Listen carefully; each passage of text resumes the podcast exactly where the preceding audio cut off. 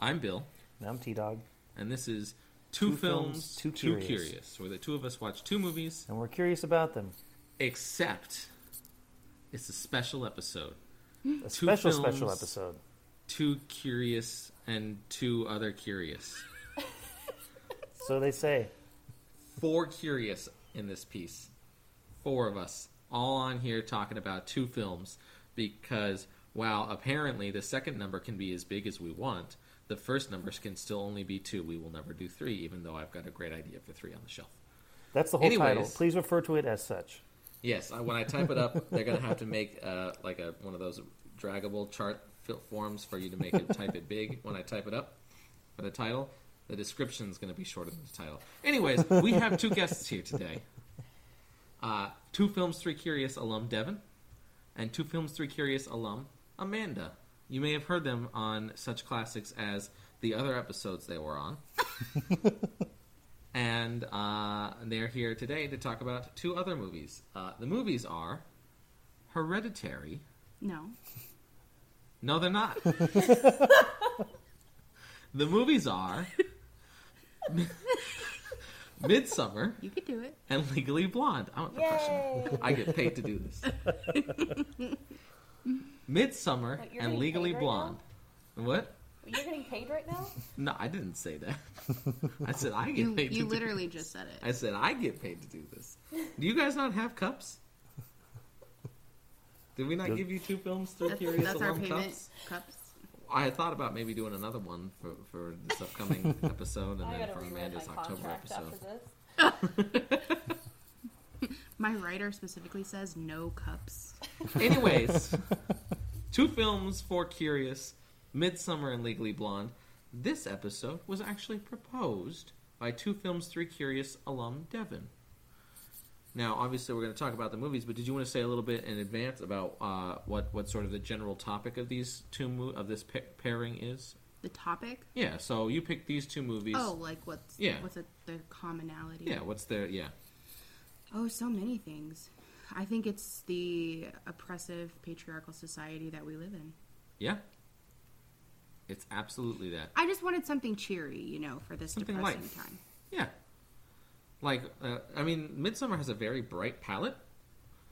And so, like things like Pumped Up Kicks or Born in the USA, it's just a really up song. It's an up movie. It's a really light movie. It's that meme with the two houses. Yes. You know what I'm talking about? Yep. It's like an all black house and then a pink and purple house. Uh-huh. It's I mean, meme. if I'm in a bad mood, in a down mood, just put Mm-hmm. on Midsommar.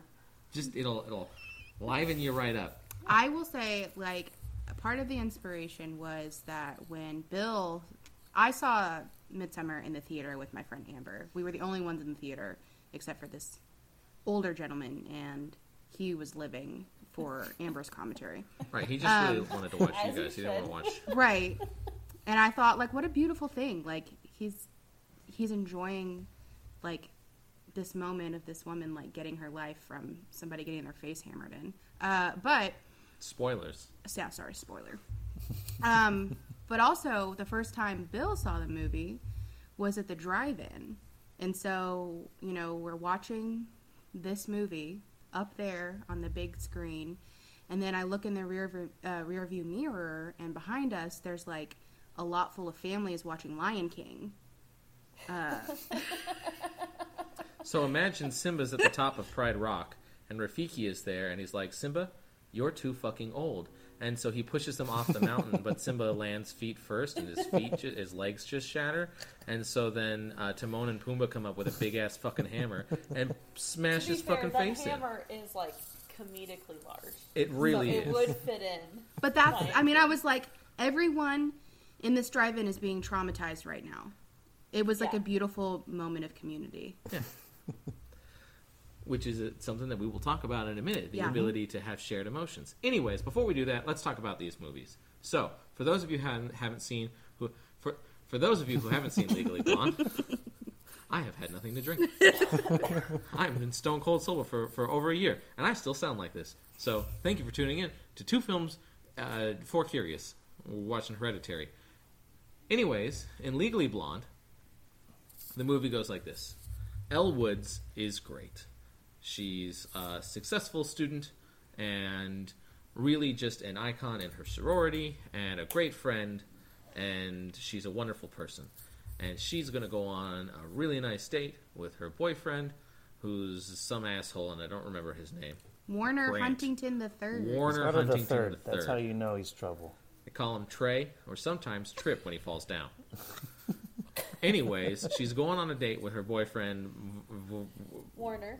And he goes to the. the she's like, Werner. "This is it. He's gonna, he, he's gonna propose tonight. I'm gonna be Elle. Huntington third, and uh, she gets a she gets a fancy dress, and she goes on the date, and he's like, "Elle, I'm just I'm, this is it. This is I'm gonna I'm gonna be successful. I'm going to Harvard Law," and she's like, "Yes, I will marry you," and he's like, "That's why we need to break up." Because I need a serious person. And she was like, I'm sorry, what the fuck did you say? And she's very upset about that, as well she should be. And she goes back to her dorm, and she realizes, wait a second. Uh, if Warner if Warner wants somebody serious and he's going to Harvard Law, I should show him that I too can be a serious Harvard Law student. And so she studies super hard, and she gets a great score on the LSATs, and she uh, does a video application to Harvard Law, and she applies. The Harvard Law dudes are like, I realize that you guys listening can't see the face that I made, but you can imagine it. And they were like, we should get this person in. And they were like, but what? She's a fashion major. And like, she got a good score on the LSATs, and she's got a lot of extracurriculars. And they got like these wide eyes. And he's like, all right, fuck, fine. I believe in the musical too. They say the reason for her admission is multiculturalism. Yes. Mm-hmm. Interesting. The blonde Fitting Elle Woods. a diversity quota. Right. Multiculturalism. So, anyways, uh, she gets accepted to Harvard Law, and uh, she goes to her first class, and she's ready to go to class, but maybe isn't necessarily ready to go to law school, and finds out pretty fast that law school has uh, expectations that maybe were not impressed upon her at the beginning, and so uh, she gets asked to leave her first class because she didn't do the reading and is not prepared. Now, full disclosure, I'll pause really quick. Uh, everybody in this chat, uh, please raise your hand if you would read your syllabi before each semester and see if there was readings you needed to do before the first day of class. Fuck. I think that says everything. Never mind. It? I thought that would be right. Anyways, Yeah. we don't need to tally that. We're gonna blow right past it because you guys Thank can't I see. you. fully think that she's in the wrong by not knowing that there was Yeah. reading Yeah. before the class. That's but that's character development. and it True. certainly was. Anyways, We would just skip class anyway, so oh, because if you don't skip class, you have to skip you two have to skip class, two and that's why you and fail piano. wanna do that. That's why I failed piano. well, that's why That's I why I failed. That's why I mean I straight up failed uh, screenwriting, and that's why I have a podcast. Anyways, uh, she go she gets out of her class and she meets uh, the less curious Wilson brother, who's like, "Oh yeah, you've got these law professors. Here's some helpful tips." And she's like, "Thank you for these helpful tips." And then Warner's there, and he was like, "Oh, because he met she she met him a little bit before the before they went into class, and he was like, "What the fuck are you doing here?" And she's like, "I got into Harvard Law," and he was like, "You got in here?" And she's like, "What? Like it's hard?" And that's a very iconic line. Iconic. And then so when she comes out of class, she meets up with Warner and she's like, "Hey Warner, how are you doing?" And then the other student that was basically responsible for Elle Woods getting kicked out of class is like, "Hey, guess what? I'm engaged to your ex-boyfriend." And Elle's like, "Well, that's shitty." Uh, and then like she's trying a little bit harder in class, but she's not getting it quite yet. And then uh, Warner's fiance, like she hears someone planning a party, and she's like, "Fuck yeah, party!" And she gets out, and it's Warner's fiance, and she's like, "Oh," and she's like, "Yeah, it's a costume party. You should come." And so she she's got this uh, very uh, Playboy bunny uh, outfit to go to the costume party. Heads up, it's not a costume party. Pause real quick. Everybody in the chat, raise your hand if you were invited to a costume party and then showed up and you were the only one in a costume. Oh, never mind. Ain't nobody gonna raise their hand. We don't even have to worry about it. We're gonna blow right past that. Suffice it to say, this was also Did you get character building. Uh, well, to be fair, it really was a it really was a costume party, um, but it was high school, and it was a teacher that organized it, and it was an extracurricular, and so all of the students were like, no. But I was an impressionable freshman, and I wanted to have friends, and so I built a very elaborate uh, robot costume from the Home Depot, and I looked like a fucking moron. So that really set the tone for my high school career. Anyways, uh, Elle Woods is like, you know what? Fuck it. And she's like, thank you for inviting me to this party. You're kind of an asshole. And she goes and she gets a iBook and she's tight taking notes and she's kicking ass and she's doing real good in law school. And then uh, the Prime Minister of Canada from Argo is like, hey, you should be in my law program and or in my internship. And she's like, okay, I can do that. And so she applies for the internship and she gets it. And the first case is uh, a fitness guru who sells fitness tapes that's also a sorority sister of Elwood's. And Elle's like, we absolutely should defend her. She's absolutely innocent. She didn't kill her husband, even though they uh, have a large age gap. and uh, She has endorphins. she does. And yeah, ac- people who exercise have endorphins. You can't, you wouldn't kill somebody if you were happy, she says. Which, I mean, I get what she means. husband. Right. I get it, but I get it. I mean, I get it, and ultimately, she's right. So, uh, uh, the lady, Ali Larter, is like, "Hey, uh, I didn't kill my husband. I have a good alibi, but I can't tell you what it is." And then Elwood's like, "Hey, but on the on the down low, what's the alibi?" And she was like, "I have liposuction, and you can't do that if your whole job is tell people you don't need liposuction." And Elwood's is like, "Bet." Anyways, I won't tell anybody. And so they're like, "Why the fuck won't you tell anybody?" And she's like, "Fuck you." Anyways, uh, the court case is going okay. Uh, it's not it's not winning it yet, but it's going okay. And then uh, Elle Woods has an epiphany. Turns out Pool Boy was not having an affair because he's gay because he knows about shoes. Uh, so there you go. And he had a Cher tape. And he had a Cher tape. Everybody raise your hand uh, in the chat if you own a Cher CD. No, we don't anymore. We gave it to my dad. No, I think I still have one in my car. There you go. So, anyways, so there's that. Uh, where was I? Anyways, it was a growth moment for Elle, and uh, then uh, the Prime Minister of Canada from Argo is like, "Elle, you're doing so good. You should have sex with me so that you can have a better score." And she was like, "Fuck you and fuck that." And she's like, "I'm gonna leave." And then the uh, the law professor who was gonna throw her out of her class or who threw her out of her class on the first day was like, "You know what, Elle Woods? No, you got this shit. Don't do that." And so then Ali Larter is like, I want Elle Woods to be my only representation. And then Elle Woods stumbles a little bit, but then she fucking nails it. And Linda Cardellini is going to jail for killing her dad. And then Elle Woods graduates from law school. She's like, fuck you, Warner, Hunter, and the third. And she falls in love with Luke Wilson, and then he's going to propose tonight. And that is Legally Blonde. Yay! Yay. Okay, good. You left out something very important. You left Bruiser out the dog, he's very her- nice. You left out Bruiser Coolidge out of like, and Paulette. story. Oh, I Yeah. did forget. I forgot about Paulette. She is That's important. very important. It really is, and I forgot. And it's one. She's one of my favorite characters in the movie, and I forgot. Oh, and that's on really? me. Listen, I'm doing this off the cuff. I I, I He forgets remember. about me all the time. I so would never. I believe it. I would never. oh my god. He wakes up, rolls over in the morning, and is like, oh, oh yeah. No, it's because I've startled myself awake with my own toots again. We're gonna cut that. I don't think we're gonna cut that. I'm gonna forget to cut I don't think you're gonna cut that. Nah. No, the Paulette's or Jennifer Coolidge's scenes are my favorite. They are quite Just, good. Like when she spills the whole thing to her, she's like, she has the Harry Winston on her bony, unpolished finger. And Paulette is like, I know, I've got. What did she say? I've got stretch marks and a fat ass. She says- Happens she says- day. She says, "What is that? What does she have that you don't? Three Three tits." tits. She is quite an important part of that movie, and I do like her bits a lot. Uh, Her bits. what? No, that's not what I mean. You know what I mean. The bits that she's in. Oh. Anyways, this was a growth moment for Bill. so, because of uh, the bits. we've we've all acknowledged the parts that I've missed now, and uh, so Devin, would you like to tell us about Midsommar? Oh yeah. Okay. This is apparently a very tough audience, so please make sure you have that in mind. It's true. Um, okay, uh, Midsommar. This is a movie um, about justice and female empowerment. Uh, Uh-huh. sorry, Amanda's already laughing, so I'm laughing. Uh, This is a movie about uh, Dani. That's her name, right? You're gonna ask me? I don't Yeah. know. Yeah, Dani. it's Dani D A N I. So I believe they never really mention it. Like they mention it a couple times, but it's not like a highlighted fact. I believe she's uh, like a psychology counseling student. Yeah, I think so. Is she a graduate student? I feel like I get that vibe.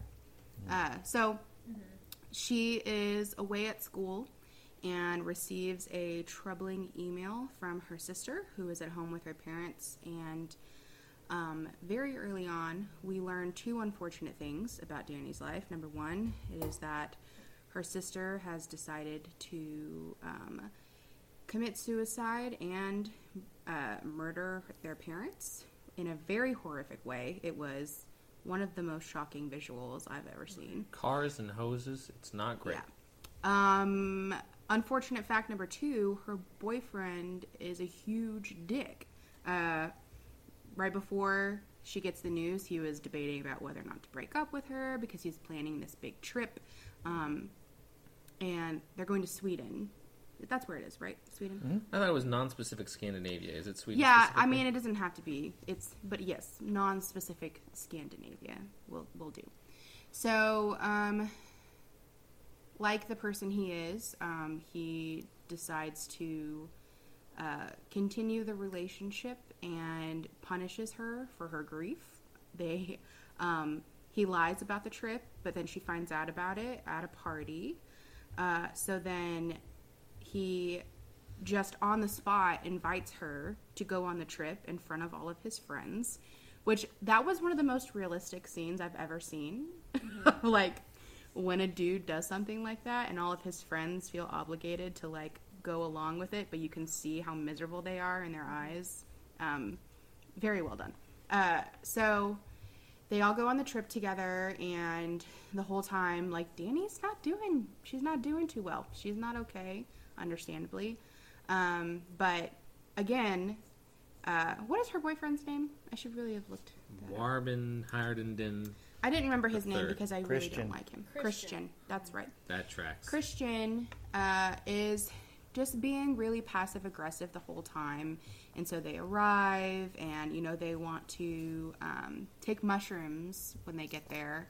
And Dani knows that's maybe not the best idea for her. And so he, of course, has to be a martyr and says he's not going to do it either. So then he makes her feel guilty. And so they decide to do it and they go on this. I feel like this is like the beginning of the rest of the movie just being like a really bad trip where it's like everything just starts like Metaphor. yeah. Everything like visually in the movie has that look like it's very unsettling like Yeah. you never can quite tell like if something's actually happening if people are just seeing it um, um, but then they arrive at this w- would you call it like a commune like a Yeah. Yeah, You know. uh, a cult. Yes. I mean, that's eventually what we learn it is. Uh, they arrive, and their friend, uh, who they met at their school, had this is his home, and he was bringing them back to visit to observe uh, the festival they have for Midsummer. Um, so they're investigating uh, because I believe it's one of the friends of the group who was planning on writing his thesis on this uh, community.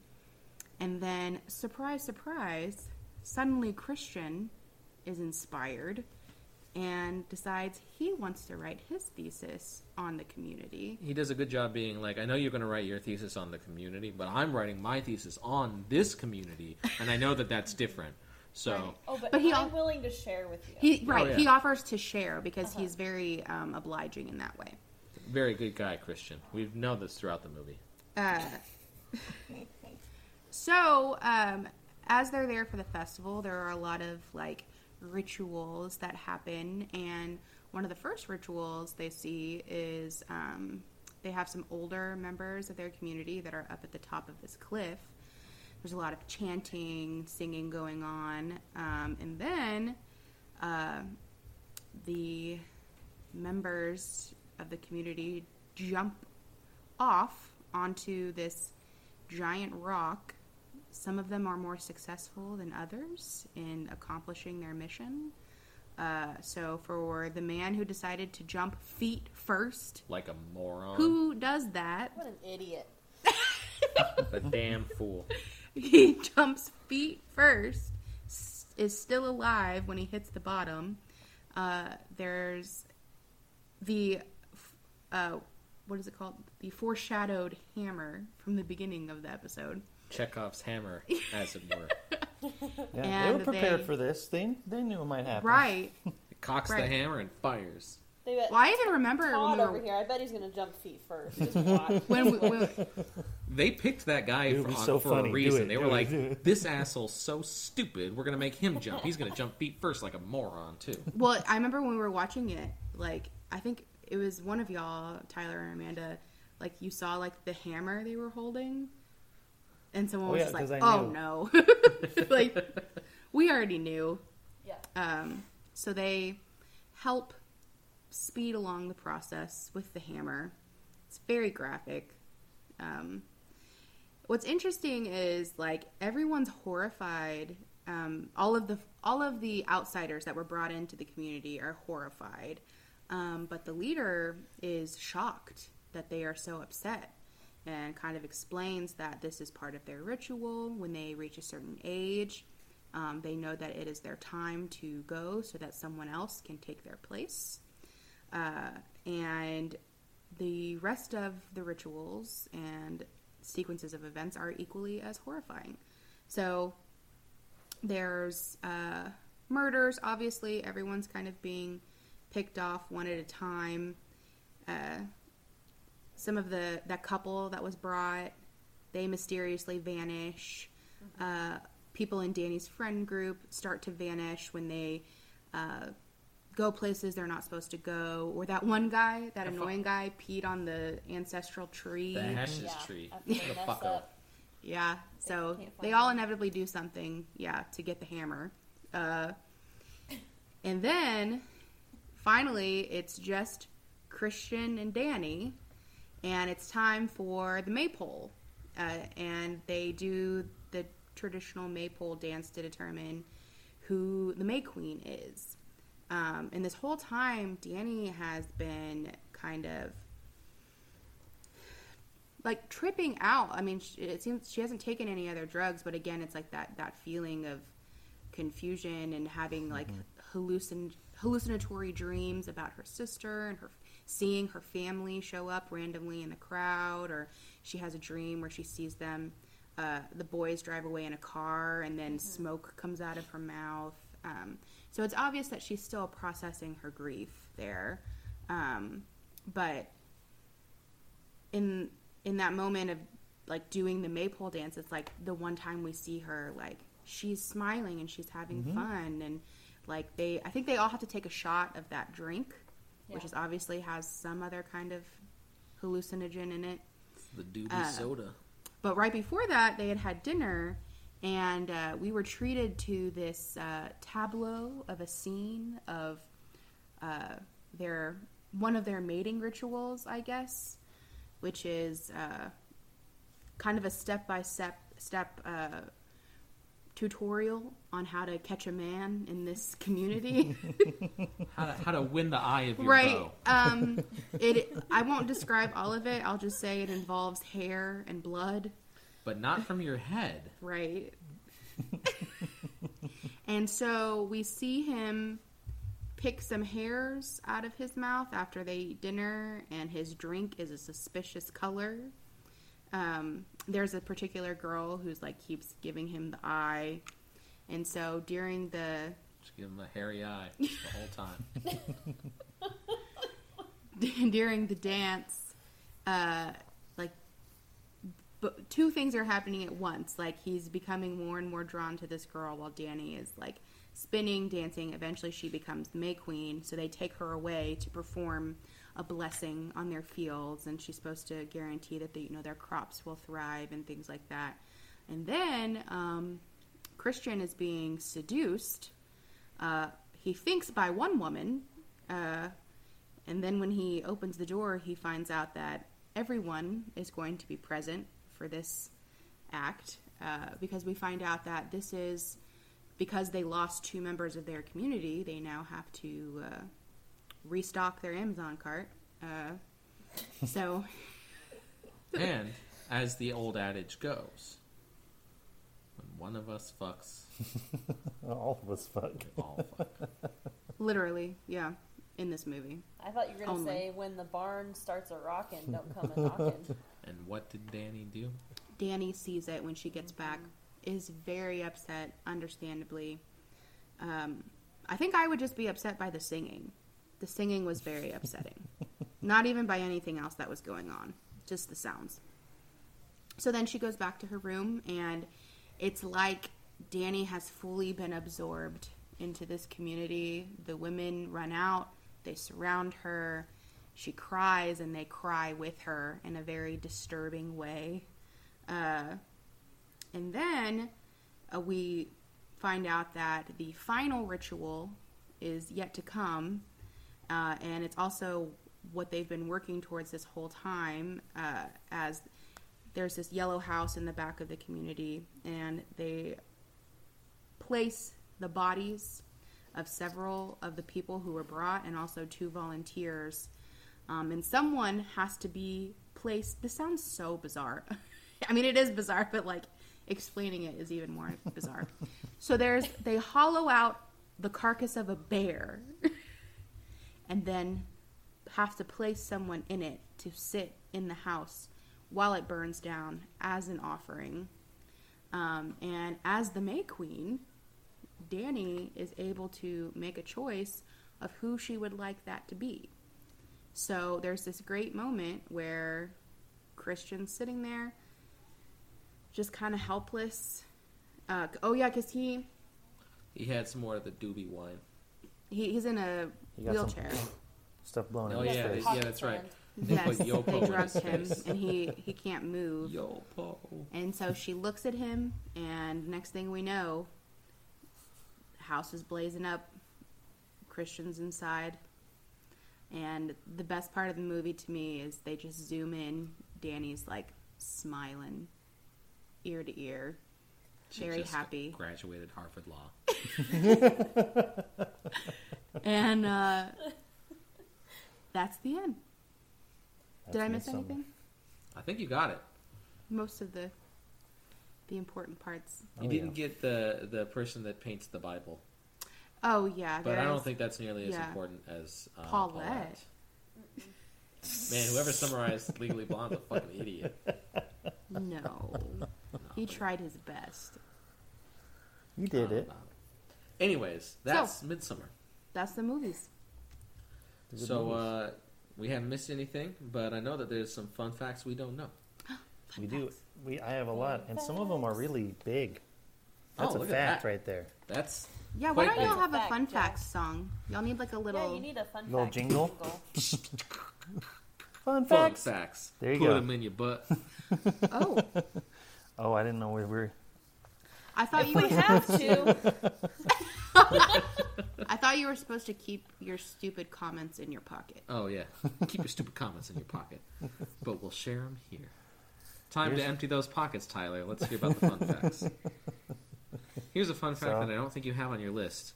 Legally Blonde has a pop-up video fun facts version on the DVD, and uh, if you're going to tell me about all of the actors in the world that have blonde hair or the origin of the word blonde, then I would also know that because I watched the pop-up video for Legally Blonde. Those are none of my fun facts, actually. Oh, you probably have some good, better ones. So the first one is that a perfect score on the LSAT is 180, which Damn, means she did 179? really good. Elle was in the top 0.1 percent Damn, because people don't even score 179s on it. So that's awesome. good for her. She's so smart. She really is. As agreed in the in her contract for the movie, Reese, With- Reese Witherspoon got to keep all of the costumes after filming. That's so cool. Ooh, I saw that on um, the home edit on Netflix. They go to Reese's house. Oh, she's to just got all reorganize of her them? Closet, yeah, and she has all of the outfits.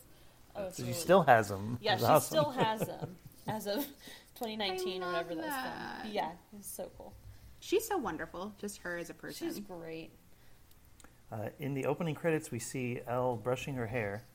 This is not actually Reese Witherspoon, as she was in England at the time filming another movie. It's a Oh. stand-in hair. Who's Just standing like- in the hair? It doesn't say. Someone. That's right. Could have She been was you, could have been me. Uh, she was filming the importance of being earnest. That's that's on here. You're right. Did Oh, she sorry. play Ernest? You got it. I no, I wasn't. it. Sorry. No, no. 2002. It was the only thing because it's in parentheses. Um, when she's studying for the LSAT with her sorority sister Amy, Amy is reading off answer choices for an LSAT question. This is an actual question from the June 2000 LSAT. It's part of the analytical reasoning section. Do you have the question? Are you going to read it to us? No, I don't have the question. You'll just have to watch the movie and find out. Got him. We've told you the plot, but now you get the details when you watch it yourself. And you get the missing character that we didn't go over. I'm sorry. I'm sorry. You know what? Maybe this is two films, three curious. You guys have a great day. Oh, I'm gonna go get a Sonic soda. No, I'm just kidding. This this next one is just an interesting one about like filming in general. Neither the confrontation with Warner outside of the classroom or the courtroom, nor the final graduation scene were part of the original script. When the movie was tested, audiences were so wrapped up in Elle's story they were disappointed she never got revenge on Warner, and they also wanted to know what happened to her and did she become a lawyer in the end and everything like that. Uh, the two scenes were filmed in England because Reese Witherspoon was in England. Um, the Great Hall of Dulwich College in London played Harvard Law School. During the scene, only Witherspoon and Davis were actually present. All the shots of Jennifer Coolidge, Selma Blair, Luke Wilson, and every other cast member was filmed in Los Angeles, and then they just spliced them together. Uh, Witherspoon and Wilson were both wearing wigs. She had cut her hair after finishing filming, and he, or and then he had had his head shaved for Royal Tenenbaums. So they both had wigs on in that. There you go. And then like they were more pale or more tan, so they really just were able to be like, it's two years later, so that people look different. That's why. there you go. Yeah, people another change. two films film. The Royal Tenenbaums. That's Yeah. right. Featuring another two films, three curious alum. I mean, one In- from here. That's Amanda. That's Amanda was in on the that room episode. with us. Wait, The alum is in the house. In the Zoom where it happened. oh, Um, Neat. yeah, fun facts. Now Midsommar, which has some very fun facts and Oh, also I'm excited scary for these. facts. So when the film was released in Sweden, I love this. Rather than eliciting fear, many people laughed. many Swedish critics praised the film as an excellent black comedy. Honestly, Fair. Amber and I did a lot of laughing in the theater. I believe it. There are things that you laugh, that I laughed at, that almost because I didn't know how to react to it. Uh huh. yeah. Yeah. Uh-huh. Yeah. Um, the practice of Ättestupa, which is that ritual suicide that we see, is a myth. As depicted, the elderly are expected to sacrifice for the good of the village, maintaining efficiency. However, the original source of this as an idea is a 13th century Icelandic account in Gautrek's saga that supposed that Ättestupas happened in Norway and Scandinavia, um, although they've only been referred to in the 18th and 19th century. And most serious historians, because it's only mentioned in this one thing, think that this is actually just part of people from Iceland depicting Swedes as uh, barbarians because they converted to Christianity a century later than Iceland did. Wow, so they're they were really, really just like. Wow. yeah, those guys they they killed themselves in ritual suicide. It's crazy. They were idiots. It's so weird. so weird. That's a good pronunciation. Good job. Yeah. I looked it up. he did. He, he was practicing. Dani's surname is Ardor, which we only know from being on the computer screen in several shots at the beginning of the film when she's chatting with her sister or emailing her. This is Latin for flame. Oh. Foreshadowing. Trade. Foreshadowing. Dang. This movie loves foreshadowing. It, Yeah, they they do. do. Yep. Uh, this one I really like as well. After the sex scene, Christian is supposed to run away in the robe that he entered in. That's what's in the original script. Uh, it was the actor himself that suggested that he runs out completely nude in order to appear more vulnerable. Thus, he's nude in the film. He was inspired by having recently watched The Last House on the Left. Like many films in the horror genre, women are disrobed, humiliated, and or assaulted before their demise. He felt it was due time that male characters suffer the same indignity. It's Wow. interesting you say that because I learned a thing today when I was in a meeting uh, and not paying attention to it, and instead was reading all about the Halloween franchise. And from there, I learned that occasionally we will refer to uh, final men in horror movies as scream kings, as the opposite of a scream queen. And I guess, I mean, he dies, so he's not the final man, and would therefore not count as a scream queen, scream, scream king. Uh, but I think that it's interesting that there are instances where this would happen. They praised Patrick Wilson for being one of the better scream kings in this world because of his work in The Conjuring and Insidious Amazing. and So good. other scary movies he's in, like The Conjuring 2, And three. uh, Annabelle, Annabelle too. I don't think he's in. He's in the one that we saw. Annabelle comes home at the very Oh beginning. yeah, 'cause he but had not a- the Annabelle. Annabelle. Annabelle three. This doesn't matter. Annabelle. yeah, Anna, Annabelle Annabelle three. Fallen. Even more Annabelle. Annabelle. This time the there's hole. two bells.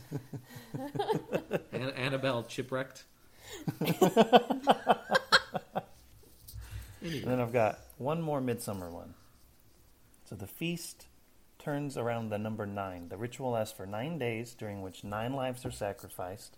Pelle explains to Dani that the rest of the newcomers and the rest of the newcomers that the life cycle marks 18 years as the end of childhood, 36 of youth, 54 of maturity, and 72. Those are all intervals of nine. Uh, in addition, the feast is celebrated every 90 years, implying that each person sacrificed gives 10 years of like protection to the town. Midsommar is nine letters. Also, the beginning of the movie, when Dani leaves the message for her parents, it counts to nine on the voicemail before it cuts to a different part of the house. Now, I mean, the idea that nine nine is important in Norse mythology, uh, mostly as when Odin gave up his eye to the well of Mimir and hung himself from the bottom of Yggdrasil, the world tree, for nine days. That's how he learned runes, and that's how he gave runes to mankind. And there's a lot I'm of glad that I runes in the movie, for that instead of having to hang myself from a tree for nine days so that I could get my letters. right? It would have taken And all you learned is cursive. Exactly. What a That's waste! Ari Aster. He loves. He loves metaphor. Yes. And the last sentence you have written here Nine. is that's why we have to steal the Declaration of Independence. Nine is also no in German, He- and when you think And that is is that a Hitler's relevant fun thing to fact, say. you would say no. I know It he is. loves foreshadowing though too because the paintings in Dani's apartment are all foreshadowing. Like that one Yeah. above her bed is of the little girl with the huge bear. hmm And she's wearing a crown. Uh huh. Painting. Yeah. Yep. Like all foreshadowing. And in Hereditary, that lady gets her face smashed off, which is foreshadowing for in Midsommar when they smash that dude's face off. Foreshadowing for Ari Aster's weird trauma that he needs to depict. He's just a huge Cannibal. Corpse fan, and his favorite single is Hammer Smash Face. Anyways, Those were uh, great. Those were really amazing fun facts, and I appreciated hearing them. That was fun. and factual. Now let's move on to the next part of our episode. This is the part where we talk about similarities and differences. Here's an interesting difference. The Yeah. DVD case for Legally Blonde is pink. The Oh copy of Midsommar I have, the case is yellow. Yellow, that's an odd ca- color for just a DVD case. I feel like I don't see that Well, very often. Here's the other difference. It's not just a regular DVD case. painted it yellow. It's the fancy. I did. No, it's the fancy A24 one, which means that it's even taller than a regular It's DVD a case. book. Yes, it's quite fancy. There's lots of nice art in it, and so uh, we, we- uh, next time you come over, you should look at it. What kind of art is in it? Is it the art of like the love potion? Yeah, it's like some of the stuff. Yeah, it's With no, it's got all the hair? pic. It's got no. I mean, it's got some pictures like that, but it's got all the Oh. pictures, like some of the pictures that they look at, and they're just. in Oh the yeah, book. like the tapestries. It's neat. Yeah. It's also the extended version, uh, and I've not watched it yet, but it's longer. So there's that. Anyways, other similarities and differences. I know that Devin has some because she kept saying that she wanted to tell them to me, but then was going to save them for here. And I'm excited to hear them. Oh, Do you have similarity? does that mean you want me to? Yeah, I want to. Because I really like Oh, okay. Um, well, I think I can just kind of share like my brief thoughts, and y'all can add on to them. Because I'm I have a lot. I felt very strongly about this pairing, and I couldn't like exactly express why. I just knew that they needed to be together. Well, it's multi-layered. The Yes. reason why it's on many levels, it's a good pairing. That's what makes Um, the good pairings, yeah. Yes. Okay, so first of all, I feel like we have to talk about the male gaze because that is a very important concept in both movies. He had those shoes. He knew what the shoes were. Fun fact in the musical for Legally Blonde, the song for that scene is called Is He Gay or European? How can you tell? Wow. Also, if you haven't yet, you really should watch the musical. It's Last amazing. time I checked, it's all on YouTube, and it is amazing. It really tightens up the movie, uh, which I didn't know that there was any fat that could be trimmed. But I think that it makes it more concise. Songs and I- are great. The songs are great, and the message seems to land a little better with the musical, which again is odd because the message lands really well in the movie. They actually did a like televised performance for MTV, so there's like a nice quality Version of it. production of it out there somewhere. I'm not saying to watch it, You do your own YouTube. research. but no, no, we'll watch it. it's we'll out watch there. it right now. We gotta go. Yeah, Pause. let's Pause We'll come back. We'll, come, we'll reassess in about two hours. Um, okay, so I feel like the male gaze is used very differently in these two movies, but the the effect, the meaning, the takeaway is the same for me. what do you mean by the male gaze? So, for instance, the way that the movie begins is we have, you know, there's the card that's coming for Elle, and uh, the is riding on the bicycle. And while she's riding on the bike, um, while she's riding, the guys on, you know, at the at the frat house stop and they yell and they whoop at her, and she's like, "Oh, I love it." When you know any woman I would ever know um, would be like, "What are you doing?" Like that is not attractive. That's not appealing. But we're seeing this slice of life through the camera as depicted by the male gaze. So basically, the male gaze is, um, you know, this critical lens that we use to look at how um, misogyny informs uh, a lot of media because uh, the depictions of the the sorority girls are I'm like I'm blown away by like how like progressive it really is for its time. Uh, Bill and I were talking about this because Elle herself is such a huge feminist icon. I feel like because she was an empowered, very feminine woman before that was okay. Because I feel like this movie came out in the height of sort of like the girl power movement, where you know you had to be a tomboy or you had to hate you know, soft or frilly things to be like a strong woman. Um, but Elle is a strong woman because of her femininity. Uh, and, you know, I think that her her feminine energy is really what it, what gives her the strength to do what she does. I think I love how she is the president and like the most, you know, she's homecoming queen. She's the most popular girl, um, but she is beloved because she's kind. She's helpful, like, you know, and she's not like the bitch that you would normally see, you know, depicted. Uh, however, I feel like Elle is still very sexualized, and a lot of the women are still very sexualized in the movie. But I think the clever twist is that they're aware of it. Like it's like they're in on it, and they kind of.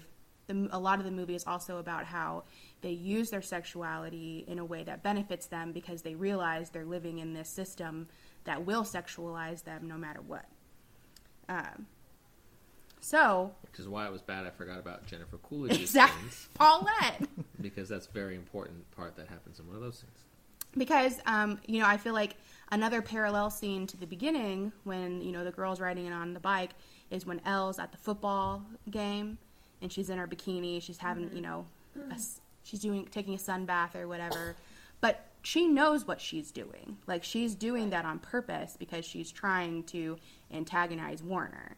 Um, and so I feel like the whole movie really like grabs onto this uh, trope of like subverting the traditional male gaze um, and a lot of those like you know blondes from movies past where like Elle has depth and like a nuance to her um, and like it's not on accident like she knows it. Um, Midsommar on the other hand like i feel like it's the same message that's being communicated but it i mean understandably it's a little more bleak Yeah. Yeah. Um, but I feel like this is like the the embodiment of like modern feminism, uh, where Dani, I feel like it's interesting how they how they characterize her so fast because I feel sorry for her for so much of the movie, but it's not because of like I don't think it's her fault. And I think in in other movies, typically I would have been like, "Well, why are you acting like that? Like, why are you, you know?" They would have framed it in a way where like she was dumb for making the decisions that she kept, you know, making or whatever. But I loved the way that they framed the whole situation to show that like Dani is being like honest and genuine and truthful. Mm-hmm. And it's kind of like she can't help that everyone, all of the men around her are liars and kind of just terrible people. Uh, Yeah. Right. At best, they're almost criminally apathetic. Those are the most the the best men in the movies are the one are the ones that really just ignore her and are trying to do their research, and they also shouldn't be doing that. They should be caring. um, I also like how, Caring. or I'm not even going to go so far as to say they should be caring, but like they should at least just be honest. Like, because I feel like the whole That's- and- movie. yeah. They lie to her. They try to pacify her when she obviously like can take it. Like I feel like she never would have gone on the trip if she knew that like he really didn't want her to go. Like, you know what I mean? Like Yeah, she would have found something else to do exactly. easily. And I think I didn't mean would've caring, like, reacted- compassionate. Uh-huh. I think she to me Dani pretty much reacts the most reasonable out of all of the characters in that movie to every situation that happens. Exactly. And And, if, that's she, if yeah. they were just honest with her, it would have turned mm-hmm. out a lot differently. But I love that because it's kind of like uh, going against the typical sort of horror movie thing where it's like you have the person or like you know the final girl or whatever and you know they're going into the room in the dark by themselves and you're like who would do that? Like no one would do that. I think every woman would react you know at least a little similarly to the way that Dani reacts to the information she's being given. Um, and then again like i like how both movies end with a very like visual shift away from the male gaze to both characters like you're at their eye level like staring into the camera with Elle you know it's at the graduation speech and you know you're seeing how successful she is and then with Dani you see her just getting her life watching her How her ex-boyfriend She is. exactly She's the May Queen. exactly and She she's the. May Queen uh She gets the hat. But anyway, I feel like I've talked for a long time, but that was definitely one of the biggest similarities I saw. I really, Yeah. uh, I thought that it it was interesting to see how both movies have, at least as part of their focus, the idea of like communally enjoying the relation, the the feelings of your friend, communally being a part of the feelings of your friend, and how that that can be. I guess Midsommar is the one that focuses on it being performative or not, but um, when Dani is so distraught because she finally realizes how shitty her boyfriend is, and she starts to cry, and all the women around her are mimicking her crying. It's not it. When you see it earlier on in the movie, it looks weird, and it almost is like them mocking the emotions of things that are happening. But in this instance, you can tell that what they're doing is they're showing that they feel the same pain that Dani is feeling. And in a similar way, you see as Elle's, especially her, her sorority friends, um, but also the, her friends at the salon, are really invested in feeling feeling her emotions with her, helping, being excited when she's excited, and feeling sad with her when she is sad. Um, this is more of like a. I mean, it, it's not a huge, huge topic, but early in both of the movies, both of the main characters have a depressed period of like where they're both just laying in bed and can't do anything else. So, I mean, for Elle, it's obviously a lot less serious, but it's it's you know Is it though? it's I a mean, it's- very serious topic for an early aughts movie. I mean, a breakup when you thought you were getting engaged. Come on, like, is could there be anything worse? No, maybe like your parents and your sister dying, but um, yeah. So they both have like Elle a doesn't period. even have a sister, so she has They're so sorority many sisters. sisters. Oh my that's God, so true. many Oh, that would be sad. Um, yeah. No, but so I think that, they're they're good depictions of it too, because they're not. I mean, obviously, Elle is very sad at the dinner where she finds out that she's not uh, getting engaged, and it's a more outward reflection of that emotion. But both Dani and Elle Woods' depression look like a depression might. They're very. They're not very outward showing. They're very reserved and in in their own space. Yeah. Midsommar, I feel like it's that classic thing where, like, usually in a horror movie, the monster is not the bad guy. It's it's an emotion that's the bad guy. Love And that. like for Midsommar, I feel like the the monster is grief. And that's what the whole movie is about. It's about Dani dealing with her grief. So, I agree. I wonder what really fucked up thing happened in Ari Aster's past I that he wants to make two really fucking horrifying, great movies about grief. Something bad. Maybe he Something just likes grief. Yeah, he's like, man, he would be the worst grief counselor. Or the best. Or or the best. honestly, if if his grief counseling was, hey man, you got a DVD player? And I'm like, yeah, here's two signed You copies want to watch of my these movies. movies? Aces. But maybe that's also why uh, Dani is a counseling student yeah. in the movie. Yeah. I got a difference. Yes. Uh oh. Unfortunate, you said that. I'm sorry. unfortunately, only at the end of one movie does the boyfriend get burned alive. Yes. So sad. I sad. really would have liked to have seen Warbington Ding Ding Da Ding get burned alive too. Did you just speak Swedish? Yes. I speak Swedish. I feel like it's at least a little implied that his family might kill him because he is unemployed and unsuccessful at the end of the movie. Mm-hmm. He'll fall I off feel the like rich yacht, people's- unfortunately, one day. Ex- right. Fire and people- water. There's a difference. There you out of the go. you, if you're if you have a rich family, you get you get one layabout kid, right? Yeah. Isn't that how it goes? Yeah. You get one. It's a banana, Michael. Fucko. How much could it cost? Ten dollars. He'll be the Buster Bluth of his family.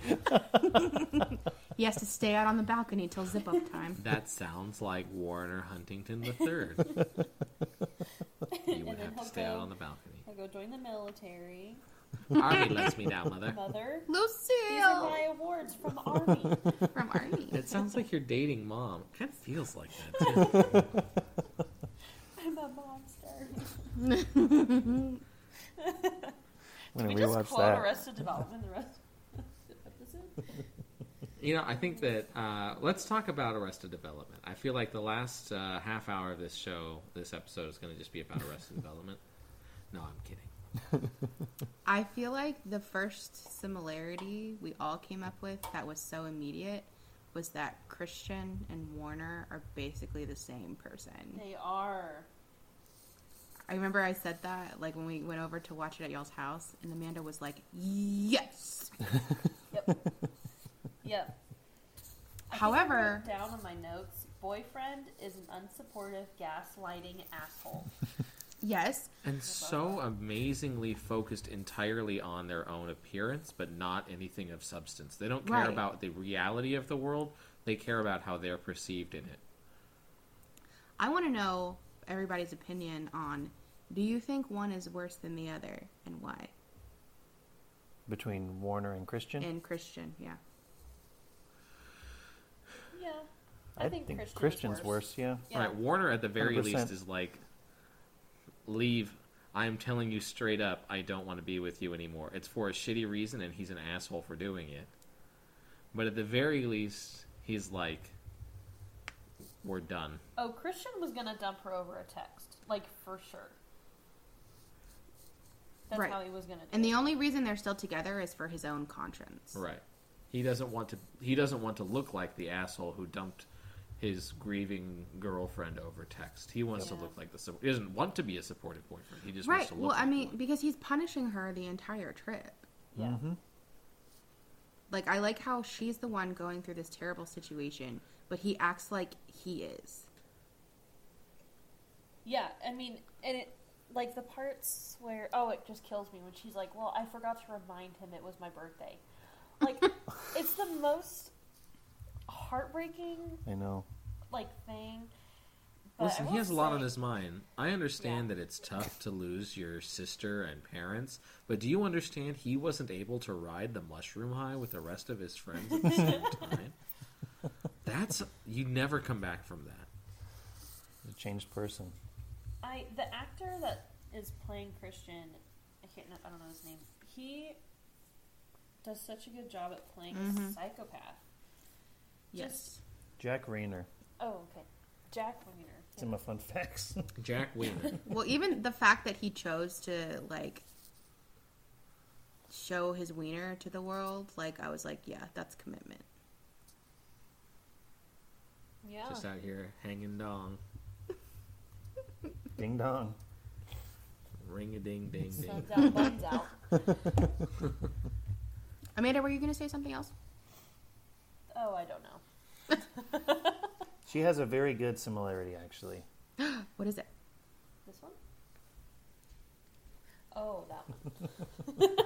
we have different ideas of what's very good. Oh, Okay, there's two really good ones. yeah. Okay, I think on the was it the first time we watched?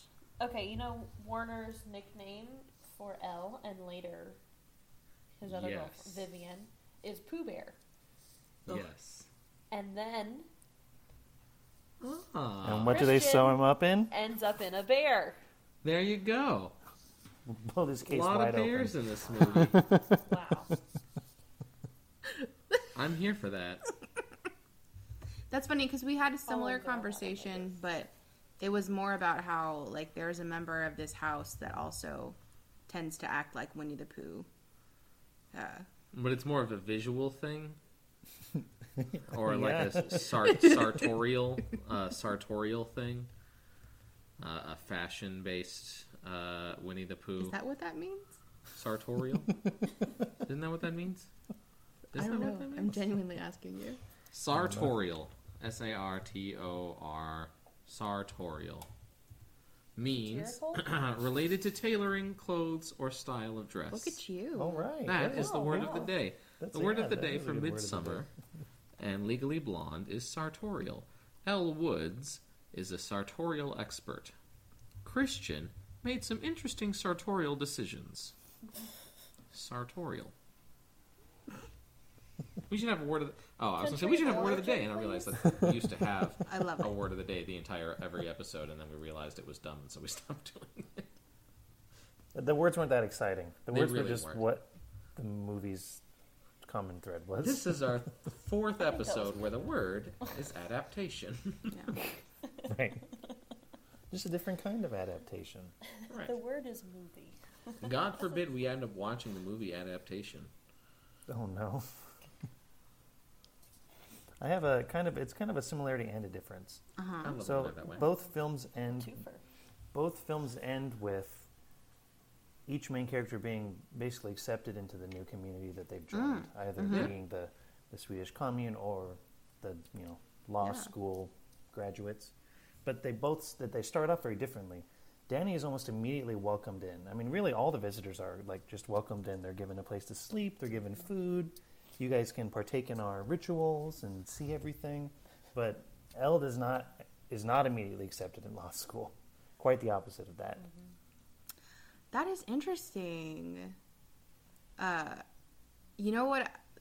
When I watched it again with you guys, I picked up on. Um, you can tell that like Pelle, the friend, is like kind of weirdly obsessed with her. Mm-hmm. Like he's the only one of the friends that actually expressed like genuine interest or concern for her, He remembers her birthday. and Yep. you can Yeah. tell that like he's drawing her at the beginning. That you know when they're sitting on the couch. Uh, yeah. So like that's interesting because it's almost kind of like he always wanted her to come, and Mm-hmm. it's like he knew that she would she would do well there. He knew in his heart she was the maid queen they deserved. That's. I mean, his drawing is her as the May Queen, isn't it? With like Yes, a crown yeah. of flowers. Yeah. Yep. More foreshadowing. Wow. But then I also wonder how much of that is because of her, and how much of that is because he wants to be the one who found the May Queen. Oh. Well, I mean, he got a pretty fancy hat for being the one that Exactly. brought two, or brought however many, um, you know, sacrifices. That And. May Duke over here. That's a really good point, Tyler. That was a good one. Uh, I also noticed, like, I like how the watching both of these movies together made me realize, like, uh, how much they both highlight that people find like visible displays of emotion very uncomfortable.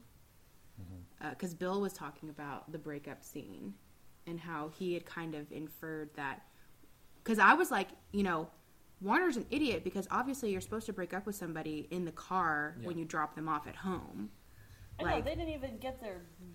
But but Bill said no. first. Right? He's Bill said he did it that way to keep her from making a scene. Right. That's what Yeah. that's what people like Warner break up with somebody in public so that they won't make a scene so that Warner gets off scot free. He can say we're done and say it to her face so that he's not the coward that said it over text, but also she's not going to do anything about Mm-hmm. it because Elle Woods is certainly not going to make a scene because Yes, she she doesn't is. she doesn't she feel emotions largely. And that again shows that like Elle doesn't care about this narrow view of how you're supposed to act. Like she feels all her feelings. Um, and I also love, like one of y'all talked about the nail salon. Yeah, like she does the exact same thing. She has this really emotional, like visible breakdown. She's crying about Warner, and but at the nail salon, it was normal. It was just fine. It was, and and they embraced her and her emotion, and felt it with her. Wow. I didn't even notice that. Similar, and I like that the way that Ari Aster highlights that with the noises because Mm-hmm. you know I think that's why he had them make those really weird They're- yeah, they're noises. unsettling. Yeah, because it's supposed to make you feel like that. This is how it feels when somebody cries in public. Yeah. So instead of showing you and you're like, oh yeah, that looks weird, you're feeling just how weird it feels to be there. But on the other hand, maybe it's something that should not be that concern, like that shouldn't be that weird. It should be some- we should be okay seeing and saying emotions. Right. I mean, as someone who just recently uh, unintentionally cried in front of all of their new coworkers, um, I can say that in a way it was almost like the best thing that could have happened because now, like, what else could I do that Yeah, would make they- these people they think I was your weird? Potential now. Exactly. And that She's not afraid to cry in front of all of us. Conveniently, when I asked what everybody's saddest movie was at work, nobody asked me what mine is, so that I didn't have to cry trying to explain. Just- Not saddest movie that makes you cry, so I didn't have to cry trying to explain Mr. Holland's Opus because I cry every time I try and explain why that movie makes me cry. Which part? So in Mr. do it, Holland's Jill. Opus, No, don't do it. I thought you We're were gonna going have to to watch that Miracle on movie at some 34th point. Street. Mi- Miracle on 34th Street makes me cry for sure. Mr. Holland's Opus makes me cry more and more consistently, I think, than Miracle on 34th Street. Right. Shockingly. Because he can't even like get through describing the entire scene. I haven't seen crying. that movie since Seacrest, and it still makes me cry when I talk about it. Devin, I mean, I guess your coworkers didn't all cry with you. Well, it was it was part of like so we did this training and it was like one of those team building activities. Ugh. And I I hate it because I could tell that I was being like emotionally manipulated. But Oh. like I also could tell that everyone was being very genuine and sincere. And like when when someone else is like being very vulnerable it just makes me like tear up. Uh-huh. and so this woman had just shared this like very touching story. Uh, we all had to bring something that was important to us. And so she shared her story and it really like touched me. And so then we had to go around and give affirmations to people uh, and somebody affirmed me on what i had shared and i hadn't expected that because i was i'm brand new. And so i already was like like just feeling kind of emotional. And so then it was my turn. I had to share mine. So i got up.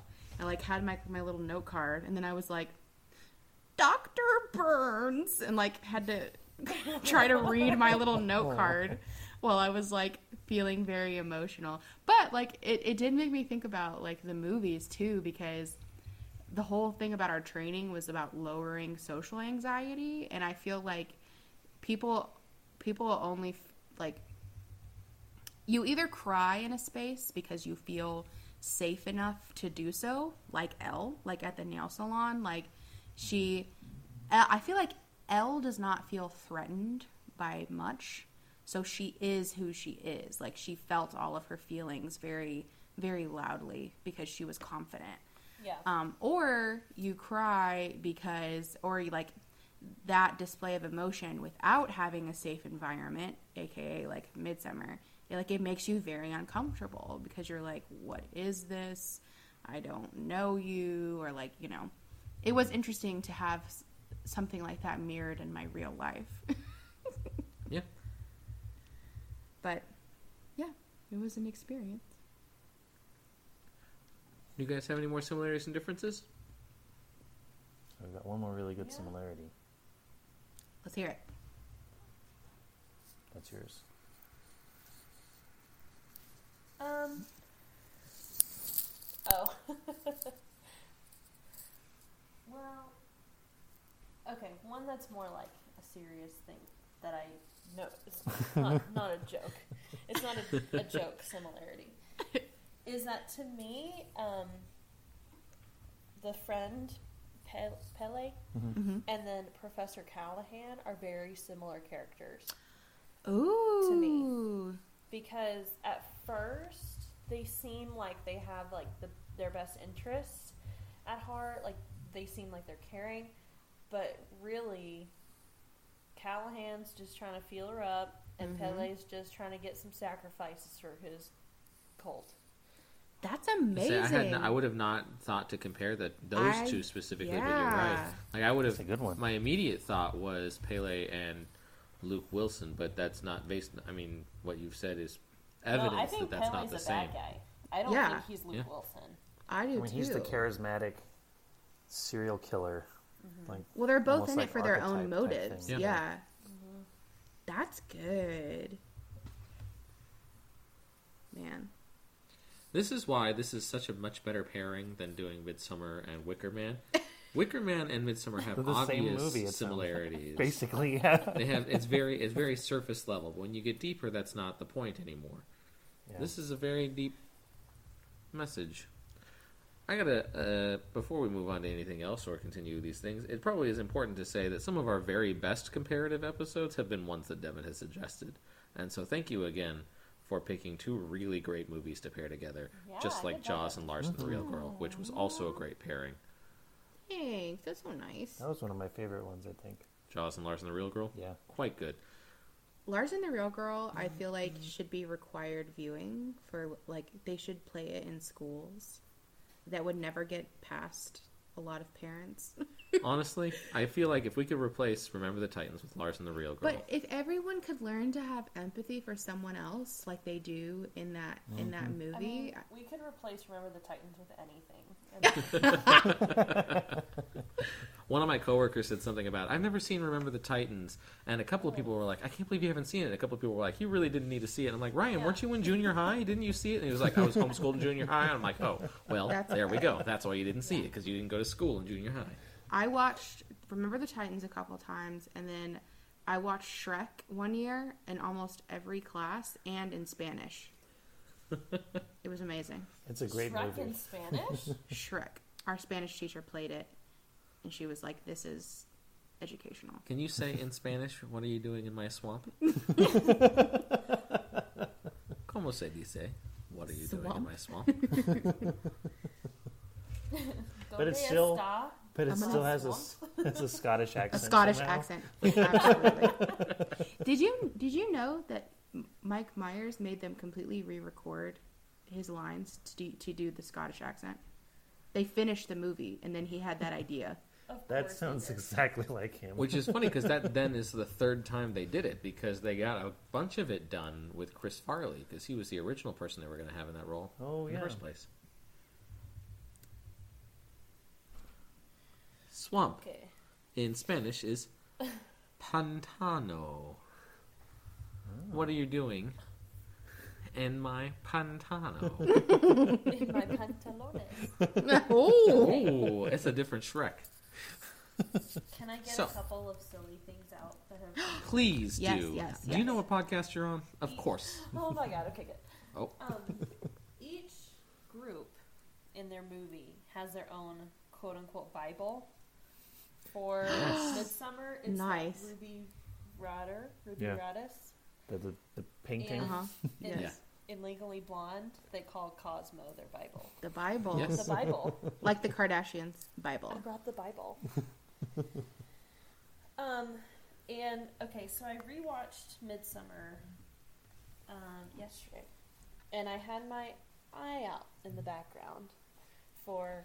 Well, I heard that you could see that see her sister and the, her family in the Mhm. trees, which is true and very creepy. So I saw that, but I also was doing a pupper count in my head. Nice. Each movie has two puppers in it. in Legally Blonde, there's Bruiser. Bruiser Mhm. and Paulette's dog. Paulette's dog. Yeah. Rufus? Francis. Yeah, I think it is Rufus. Yeah. Rufus? Yeah, I think so. Okay. And then I like scanned the horizon of Midsommar, In the very background. looking for. There's lots of animals. I saw a goat, thought it was a dog. Nope. There are two dogs in the background of that movie. There That's amazing. I don't know their names. One of them, oddly, is also named Bruiser. Oh my god! I, I also have to mention like the coordination between Elle's outfits and Bruiser's outfits is just oh, impeccable, Iconic. iconic. Honestly, I need more uh, uh, fashion stores in our real world to sell dog-sized versions of their things because I feel like I would absolutely be here for getting Molly uh, a lot of different dog-sized versions of the clothes that Devin and I wear. To be fair, that's more likely with Molly-sized things. Versus Well, Vader, if we just buy tried- two pairs and then we put one if- on him. Right? He's I he's think quite Vader a tall and Tyler boy. wear the same size shirt. So.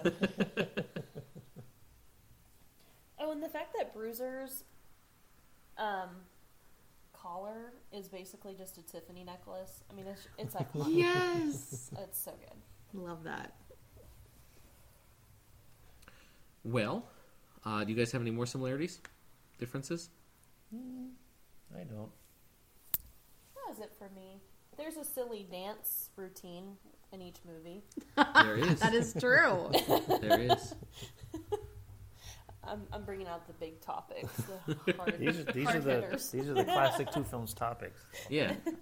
I have loved this so much. I loved hearing the stuff that you guys picked up on that I didn't even consider. That's my favorite thing about about Yeah. talking about movies. cool. Hard same. That's why we, I like to do this. And it's better with you guys on too. Aww. Expressing emotion. Let's all have a good. I will cry in this restaurant right now. Wait, the We're noise. recording in a Uh, restaurant. Uh, uh, all right. Some questions. I'm the old lady that's pushing the guy's butt. I'm the one that looks dead in his eyes and starts singing.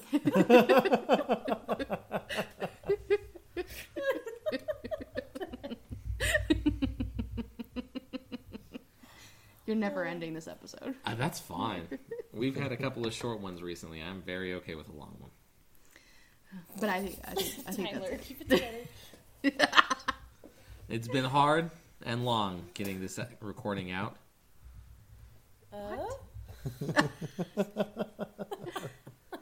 no. Anyways, questions about Midsommar and Legally Blonde. Oh, questions. Yes, Questions. questions that we might have for each other about these movies. What's Question the one. question theme song? Let's let's all. It's more of a hymn.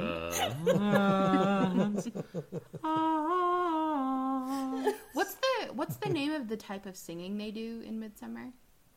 uh, beatboxing. Shut up. No, you know what I'm talking about because you said it a couple times when we were watching it. Chant? You know, yeah. Well, they're like chanting, but they're you know like when they're all working out in the fields, they do like that weird like harmonizing. Oh, like Tuvan throat singing. kind of. Not really though. I don't know, but it's there. He likes sure- that music. Ari I'm sure there's a Swedish word. Yeah. Yeah. Death metal. What was your question? Oh, uh, let's all talk about times we've cried in public. I already shared. no, I'm kidding. That is not a good question. Uh, here's the question. Uh, Legally Blonde. Yeah. I've cried in public. I got dumped in a Starbucks once. No. Did he do it because he wanted you to not have an emotional response? it's because he didn't invite me to go to Sweden. Rough. Tyler, do you want to share about a time when you cried in public? No. I'm trying to think of one. You made me Not a cry in public one time. Oh, yeah, mm, that's true. You shouldn't force people to share their emotions. You don't have to share. I, I know, I just can't think of a time. You made me cry in public one time. Well, it wasn't public. It was my parents' backyard. You made him But- cry in public. Remember that time you? oh, uh, I gave cried me... at your wedding. There we go. Oh, We all cried yeah. at the wedding. I feel Yes, like. that's true. You uh, you read me your. La- I mean, I cried when you read me your speech at, at my wedding, and then I Oh. cried when you read me your speech at uh, our college graduation. Mm-hmm. By the way, I'm going to say this in a public forum so that you have uh, no recourse later on. I have them. They're you in, still haven't given it to in me. I've seen you. I've seen you many times, and you still haven't given me the notes from the speech at my wedding, so that I can frame them and put them on my Tyler shrine in my bedroom. He does have a Tyler shrine. I know. Bill, I'll get them to you. Don't worry. Thank you. I didn't Thank know it you. I was an appreciate issue. that. Now this is about to be tension. I can help. Uh oh. Uh oh. Amanda has been alerted to the issue. So, Legally Blonde, as we've stated earlier in Mm-hmm. this episode, has a musical. Oh yes, it does. What kind of music do you think would be in the Midsommar Musical? and who would you like to be in the Midsommar Musical? Oh. Okay, I'm feeling like Bon Iver. A, a classic Enya. I feel like it's. 11th I feel like it's And yeah, split yeah. between that and just like thrash metal. Honestly, Sweden has a gotta be some great metal death there. metal uh, community. I think we could get some, like, yeah, Children of Bodom. They're Swedish. We can get some good Children of Bodom. They'll be like, "How many people you want to smash heads?" Okay, yeah, we can do that. sure. Yeah. Oh, that was the similarity I forgot I was going to say. Paulette smashes that guy's face in. Oh yeah. The bend and snap yep. works every Works time. every time. My snap was all over the place, Elle. Hmm, yeah, definitely. There's love gonna be some Paulette. metal in there. Yeah. I think. I don't know, I don't know. who I want specifically to do it. I feel like one of the reasons I love Midsommar so much is because Florence Pugh is perfect Oh, in that movie. Can she sing? Is she a good singer? There are actors that I think she does are sing. surprisingly maybe. Good singers. So if she can do But it, that I'm here for role, like, I feel like not that any no one could ever do it again, but like she was certainly iconic. she was amazing. She was Lord of the Rings level good casting. I feel like everyone was pretty well cast because the guys, Yeah. like, they were really good at being those guys. They could have picked a mhm. stupider looking old dude to jump off of that mountain. you know who would have done first. good? Whoever the fuck plays Denethor. Feet first, feet first. Jump onto the rock feet first. Remember that time Denethor jumped off that giant cliff? He did so good. Oh man. He- He stuck that landing. Anyways, as is the custom, every episode turns into Lord of the Rings. Uh, what other movies do you think would pair well with Legally Blonde or Midsommar? And uh, that's usually my to be about the question. You stole it. I'm sorry. I stole it. You know what? Forget I asked that That's question. Tyler, do you have any question. questions? That's Ty- usually Tyler? my only question. Do you have any questions you want to ask? Tyler, he didn't know you didn't have any other questions. He does. He always knows. he always knows. Um, Other movies to pair with them. I like Um, Legally Blonde 2, Red, White, and Blonde. and Midsommar two, whenever it comes out, Two smashed winter. toothpaste. midwinter. I feel like maybe Too Furious. I had one. Oh, maybe it follows. Oh, have you guys seen It Follows? I haven't seen it. It's the it's the pee pee poo poo man, but better. Or the bye bye the bye bye man. It's the bye bye man, but better. Don't say his name. Excuse me. Excuse me? Just when we're done here, call up Tyler's brother and he'll tell you. Uh, anyways, have you? Yeah, have you? Do you guys know the plot of It Follows? I I do. You know me. I love reading the Wikipedia articles of horror movies so that I don't watch them. So It Follows is uh, generally agreed to be a really great metaphor of uh, Of- STDs, right? STDs. Yes. So uh, if you're killed by the thing, how does it work? If you're It the follow- you- yeah, you start seeing you start it. seeing it. If you see it, yeah, if you if the if the thing if someone touches you and they were being followed by the thing, the thing is now following you, Right. and it just moves at a regular person's speed. Um, Right. But it's going to continue to follow It's you always- four Right. and, And it it, looks different like people you forms. know. Yeah, Yeah. and it and it, by the end of it, well, I don't want to say what happens by the end of it, but a girl is infected and she starts seeing different men in her life, and they're just creepily following her. Ooh. Yeah, And if it, it would kills you, it's going to go back up the chain of people. Right. Yeah. Oh. And it's not just touching; you have to have sex with someone, right? To Oh, that's it right. off? Yeah. Yeah. I believe that. I believe that you're. It's right. not like Oh, tag. You're it. You just get in a get in a, a line and just slap a bunch of people in the face. That's why it's a metaphor for STDs. Yeah. 'Cause you Right, because of the with it. sex. That was- and then yeah, Oh, Just like Yeah. with Legally Blonde. Maybe forgot very also part uh, Devil Wears Prada. yeah, That's a classic. that could be. I love that movie. That movie just had Oh, I its love that movie too. like 20th anniversary, I think, something like that. Or was that Princess Princess Diaries? Princess Diaries. I think They is- both had an anniversary yeah. recently. Let's see. I, I don't know. I don't know. I don't want to But- mess up the internet. But yes, Classic. came out pretty I I Yeah. feel like Elle I mean, and this is Andy, 20 years since Legally Blonde. Yeah. Yeah, that's true. I feel like Elle and Andy from Devil Wears Prada would not be friends. which one is it? Is An- Andy's the Andy is lady? Anne Hathaway. Oh, I think that they would. They they yeah.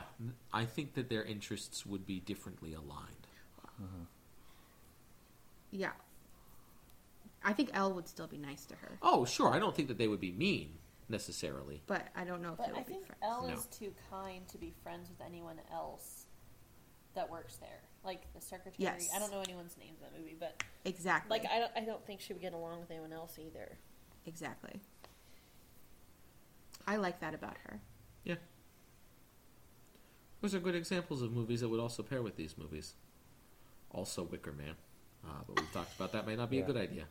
Sometimes the pairings are too on the nose.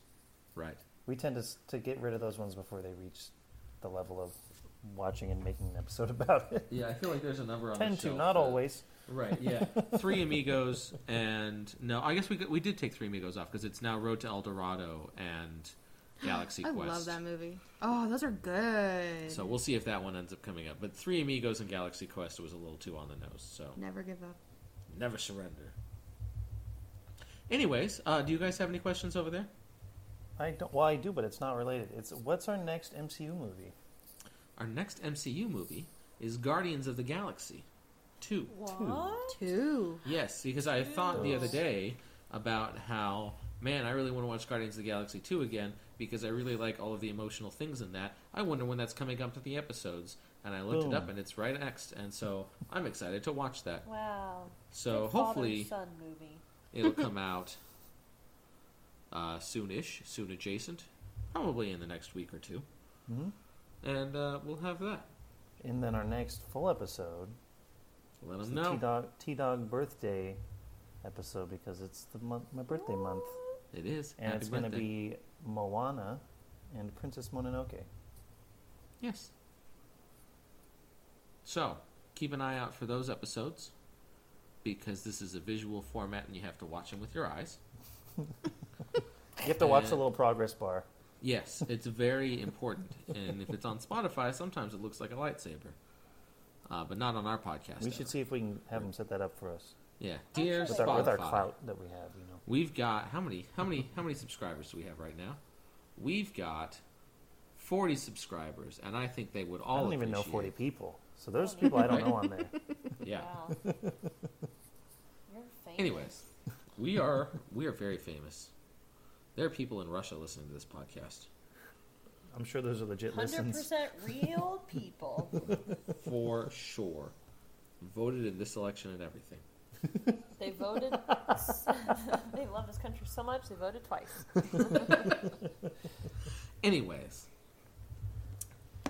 Oh, my ear hole. He hole got so fell out. excited I he got lost his earbud. Yeah. Anyways. Your ear hole. Whoa, careful. Yeah. Anyways, so if there's no other questions, I believe that that is uh, that's that's the whole thing. So uh, thank you again, Devin, for this wonderful suggestion of a pairing, uh, and thank you, Devin and Amanda, both for being here and offering your very great insights into these movies. Uh, and like we said, we've got two episodes coming up, and we know what the movie's for, and they're coming out hopefully soon. And uh, And thank you to our patrons. uh, thank you. Right, I forgot that part at the beginning. Thank you to Bill, our patrons on Patreon. Uh, They have to listen to the whole thing now to hear us thank them. right? That's yeah, a- this is a how we trick them. Thank you, thank you, Nick and Chris, co-tagonists, who obviously would not listen to the episode if we didn't tell them about it at the end. Just kidding. They listen every time. And Two Films for Curious alum Brenda, who is also the sponsor generously of What Do You Do MCU, which will be on the next episode. And uh, That one was worse than normal. thank you uh, for listening and, uh, And stay keep watching curious. movies and stay curious and, uh, And we love you. and we love you. I mean, some of you. Yeah, We love you. we love you.